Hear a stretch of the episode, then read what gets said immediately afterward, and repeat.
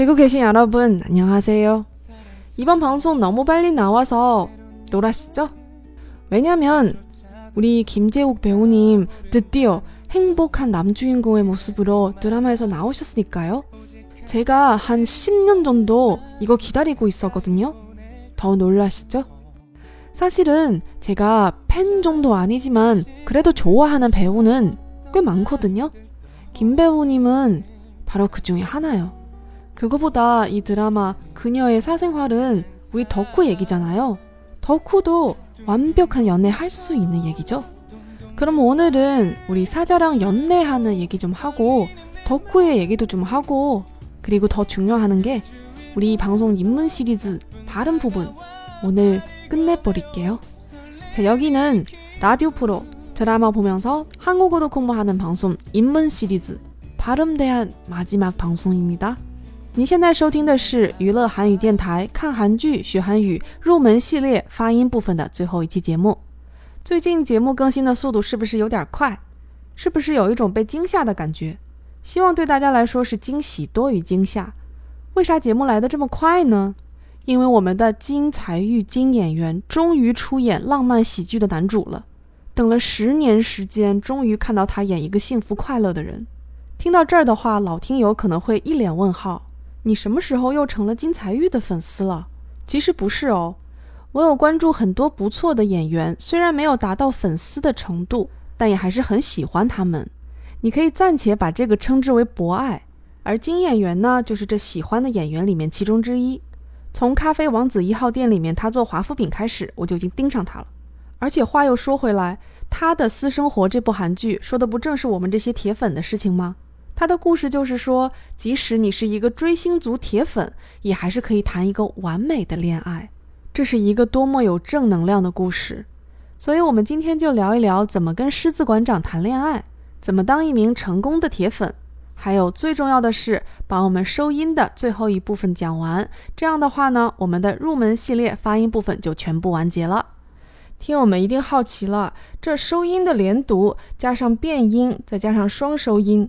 这在教材上大概能出一百多万条规则了。那么你到底是要怎么在一期节目里面把这些东西都说完呢？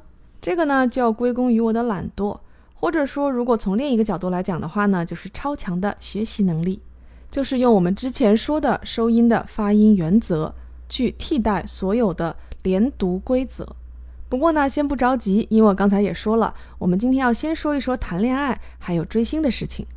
女主朴敏英在这部剧里呢，演的是一个站姐，也就是说呢，明星相关网站的管理者，类似这样的一个角色。为了不让自己追星的这些事情影响她在公司的形象，女主一直非常非常小心地隐瞒这件事情。而身为她的上司，美术馆的馆长狮子先生，也就是我们的男主，在知道了女主是追星族的情况下，并没有影响他喜欢女主，甚至觉得女主在追星的时候格外的可爱。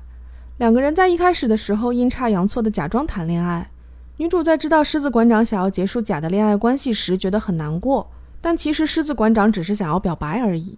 于是，在闹了一集的别扭之后，终于有了如下这一场大戏。저안물어보고싶었는데요진짜안물어보고싶었는데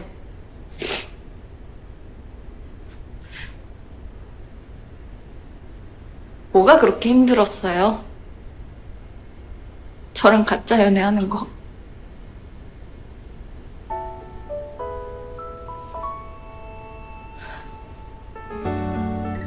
그게 그렇게 싫었어요?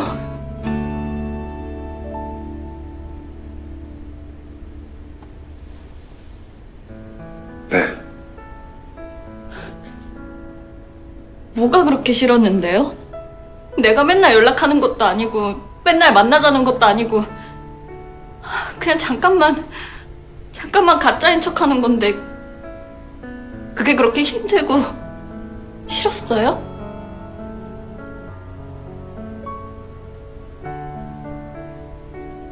난 설레고 좋았는데 관장님은 왜 뭐가 가짜니까요.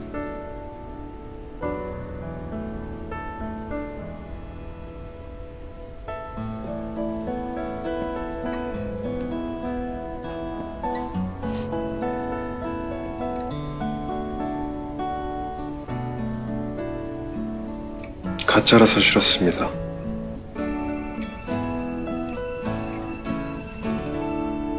난 진짜로 하고 싶은데. 나도 모르게 네 눈이 닿는 곳에 熟悉剧情的听友一定知道，在这个背景音乐后面是长达两分钟的吻戏。这一段吻戏可以说是教科书级别的演绎， 因为两个人的演技都非常好，而且在拍这部戏的时候呢，两个人的化学反应也很棒。在我看来，这一段就算不是韩剧史上最好看的吻戏，也应该能排名前三了。我也就看了一百多遍吧。为了方便大家看呢，我还特意在这一期对应的公众号文章里面放了这一段吻戏的剪辑。只要关注同名公众号“看韩剧学韩语”就可以啦，不用谢哦。在这部剧里面，狮子馆长这个角色可以说是一个完美男神。听友里面的各位追星族，你们觉得在现实生活中真的能找到这样的男生当男朋友吗？请回答。一九九七这部韩剧的女主程诗媛也是一个铁粉。那么现实生活中追星族们的男朋友是更像程诗媛的男朋友呢，还是更像程德美的男朋友呢？以我个人的亲身经历来讲的话，嗯，其实更像程诗媛的男朋友。我说实话，有点无法想象，如果你们的小五姐夫突然说：“诶，我觉得你追星的时候特别可爱。”我怀疑我可能会鸡皮疙瘩掉一地。像狮子馆长这样的男朋友，恐怕很难很难遇到。所以呢，大家也可以把期望值稍微放的低一点。像你们的小五姐夫，能够做到我去看演唱会的时候不阻止我，就算我一年漂洋过海两次去看殷志源，他也只是翻个白眼。偶尔还能一起看个韩剧什么的，这样就已经很不错了。虽然我这么说，但我还是希望大家都能找到各自的狮子馆长。说了半天，竟然还没有提到台词，我们先来简单过一下。同时呢，初步的讲一下今天要讲的收音的连读。저안물어보고싶었는데요진짜안물어보고싶었는데我本来不想问的，真的不想问的。뭐가그렇게힘들었어요저랑가짜연애하는 거。 你为什么觉得跟我假装谈恋爱那么累呢？그게그렇게싫었어 요？ 就那么不喜欢吗？这里面说几个收音连读的例子。물어보 고， 第一个字물， 第二个字어， 两个字放在一起的时候물 어， 听感上似乎是把第一个字变成了무， 也就是没有收音的这样一个字，而第二个字呢变成了더。 而一般的教材上呢，也会这样给你讲说，当发生连读的时候，这个字的等同发音是 mu 加 do 这两个字。其实我推荐在学连读的时候，不要用这种拆字的方法，尝试去理解一下它发音的原理是什么。还是重复上一期节目里面提到的收音发音原则，就是作为收音的辅音，只发口型。在你前面已经摆好了收音的口型之后，后面马上跟上来的字，在发音的过程中就会产生连读，这个是一个非常自然的过程。我们先以后面跟上来的这个字的辅音是 in，也就是那个占位的不发音的辅音为例，这个比较简单，原因就是前面的辅音在作为收音的时候摆好了口型，后面直接等于跟上来一个元音，辅音加元音啊，这个发音我已经讲了七期节目，相信大家都已经做得很好很好了。还是刚才这个例子，母语加 o，这个时候如果你想让它不发成连音，反而是一个很困难的事情。不信你可以试一下自然的发音方式，先把第一个字念好母语，这个时候舌头已经在那个 u 的位置上了，后面再跟上来一个 o 的话，你是很难不把它发成 muro 这个样子的。如果你强行不连读的话，就一定要发生一个舌头快速归位的过程。也就是母语哦，这个样子是不是很难受呢？所以说连读是自然发生的，是为了让你说话的时候更顺。那再举一个例子，还是这句话里面的싶었는 데， 这里面的싶和어变成了싶 어， 还是一样的道理。如果你不想发连读的话，听起来是这样的싶 어， 是不是特别难受？感觉舌头很忙，对吧？那再举一个例子，힘들었어 这里面第二个字和第三个字这样的一个连读，大家可能已经比较熟悉了。而第三个字和第四个字的连读，也就是 o 和 o 之间的连读，那第三个字下面的收音是桑 시， 也就是两个小人。还记得我之前说，这样的收音其实它还是摆了它自己的口型，只不过唇齿音没出来，而后面再加了一个 o 这个字的时候呢，唇齿音就带出来了，从 o 变成了 also。那这句话里面还有一个非常简单的例子，就是 yon a 恋爱这个词 yon a yon a。女主说了这么半天，其实就是问男主：“你就那么不喜欢跟我假装谈恋爱吗？”结果我们男主就说了一个字。对，对呀，我觉得我们的馆长生活中最大的乐趣大概就是逗女主了。果然，女主听完他的回答之后，立刻打开了连珠炮。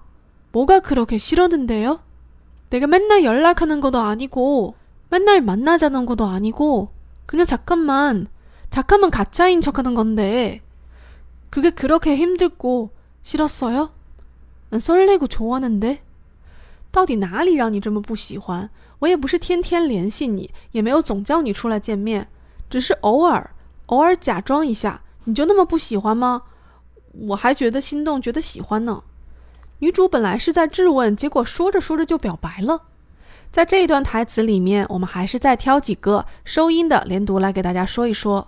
那么前面说的是比较自然的，在收音的后面加了 in。这个辅音的情况，也就是说后面接的辅音是不发音的，直接由前面的收音辅音跟后面的元音进行一个连读。那么对于后面接上来的这一个字的辅音是发音的情况，有传说中的多种组合、多种变化。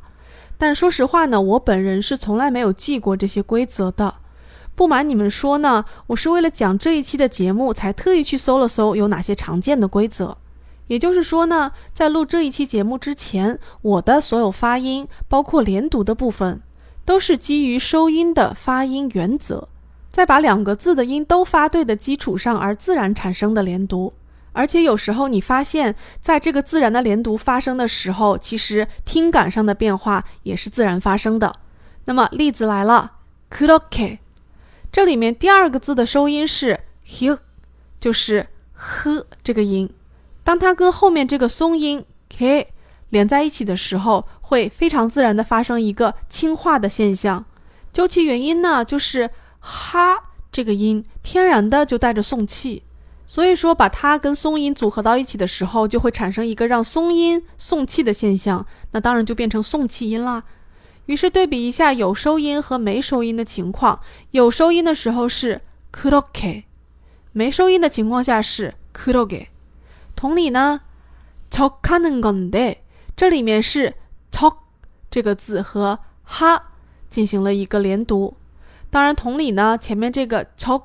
的收音也是被后面的哈给轻化了。那我不停的说连读这件事情，其实是为了让你读着方便。你可以想象一下，如果这两个字不连读的话是什么效果？Talk Hanen，是不是特别难受呢？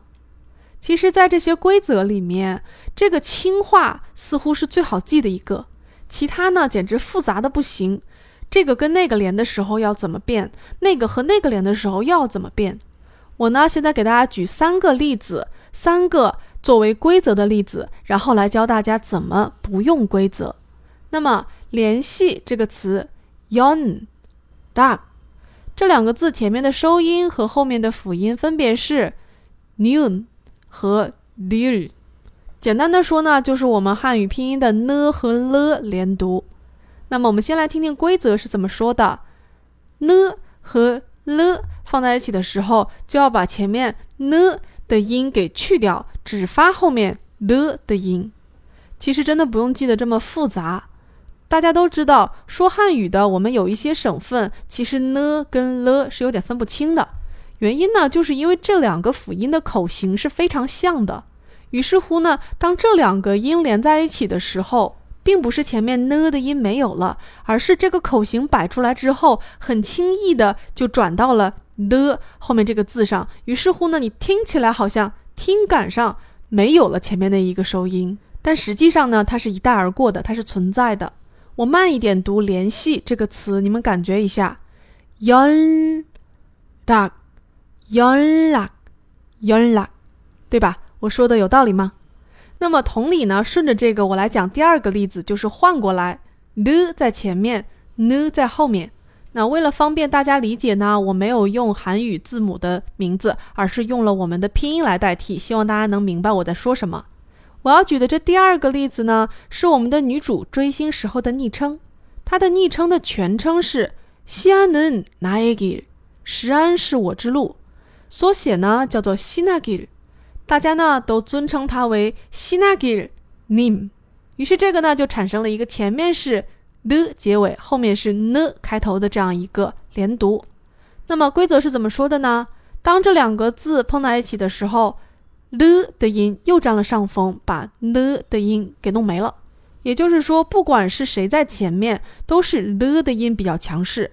其实呢，你仔细去想，这两个口型位置很相似的音，他们在发音的时候确实是呢没有了听起来那么强势。于是呢，呢这个音在这里面又被一带而过了。那么我慢一点发这两个音，你感受一下这个自然发生的掩盖住呢的这个过程。시나길 님， 시나길 님， 시나길 님， 这个再一次的说明了，连读其实是为了让你读着方便，怎么舒服就怎么念。如果你特意的非得要把后面这个呢的音念出来的话，效果是这样的。Sinagnim，这个也不是不行，你这样读真的没有任何问题，只是你的舌头有点累而已。我觉得大家可能已经明白我是什么意思了。我呢再举最后一个例子，就是我们女主的名字程德美，聪 t o k me。后面这两个字收音和后面的辅音分别是 kyok 和 mu，也就是松音 ka 和 mi。规则上说，当这两个音碰在一起的时候，前面的松音“ ka ”要发“嗯”的音。这是一个多么反人类的规则！你真的能记得住吗？如果记不住的话，没关系，有我，我来跟大家说为什么不需要规则。那么前面的这一个字“得”这一个字的正确发音是 “talk”。在前面这个收音的口型摆好之后，跟上后面这个 “mi” 的音。其实是把前面收音那个非常突然的刹车感给软化了。当这个自然的过渡发生的时候，听感上是这样的：talk me，talk me，talk me。希望我举了这三个例子的情况下，大家能明白我是什么意思。退一万步讲，你如果不去理这些规则，而是正确的把两个音都发出来，就算是连在一起没有那么自然也没关系的。所以呢，所谓的规则部分，我就给大家讲这么多，希望大家能够多利用这个发音的原则，而不是去记各种各样的规则。当然了，如果你是去考试的话，那没办法，还是要记一记的。这里面顺便提一下女主的名字程德美这个词的前两个字松斗，这两个字呢其实是성공한덕후的缩写，也就是成功的铁粉。那么我们的女主既是成功的铁粉。又美，在这种情况下，钓到狮子馆长这样完美的男朋友也算正常吧。于是，我们狮子馆长到底是怎么表白的呢？가짜니까 요， 가짜라서싫었습니 다。 난진짜로하고싶은 데。 为什么不喜欢？因为是假的呀。我要跟你谈真的恋爱。 我们的狮子馆长真的是棒棒哒。今天我们的收音部分呢，就说到这里。有听友不服了。双收音这么难，你难道不讲一讲吗？我来送给大家一句黄金双收音发音准则，就是两个音都念出来就可以啦。因为我的韩国朋友们都是这么读的，他们在学韩语的时候可没有这一堆规则哦。所以说，如果只是想能交流的话，就像小五一样，忘掉那些规则吧。好了，今天的节目就到这里，我们的入门系列发音部分在今天也是告一段落。至于后面的节目如何组织，是回到随机讲知识呢，还是继续按照入门系列循序渐进讲知识呢？这个我还没有决定。大家如果有什么偏好的话，欢迎发各种形式的留言给我。反正我还有一些时间考虑的，因为下一期的节目是一个特别节目，特别节目的主题就是在美国看韩团的演唱会。哪一个团呢？防弹少年团。好啦，今天的节目就到这里。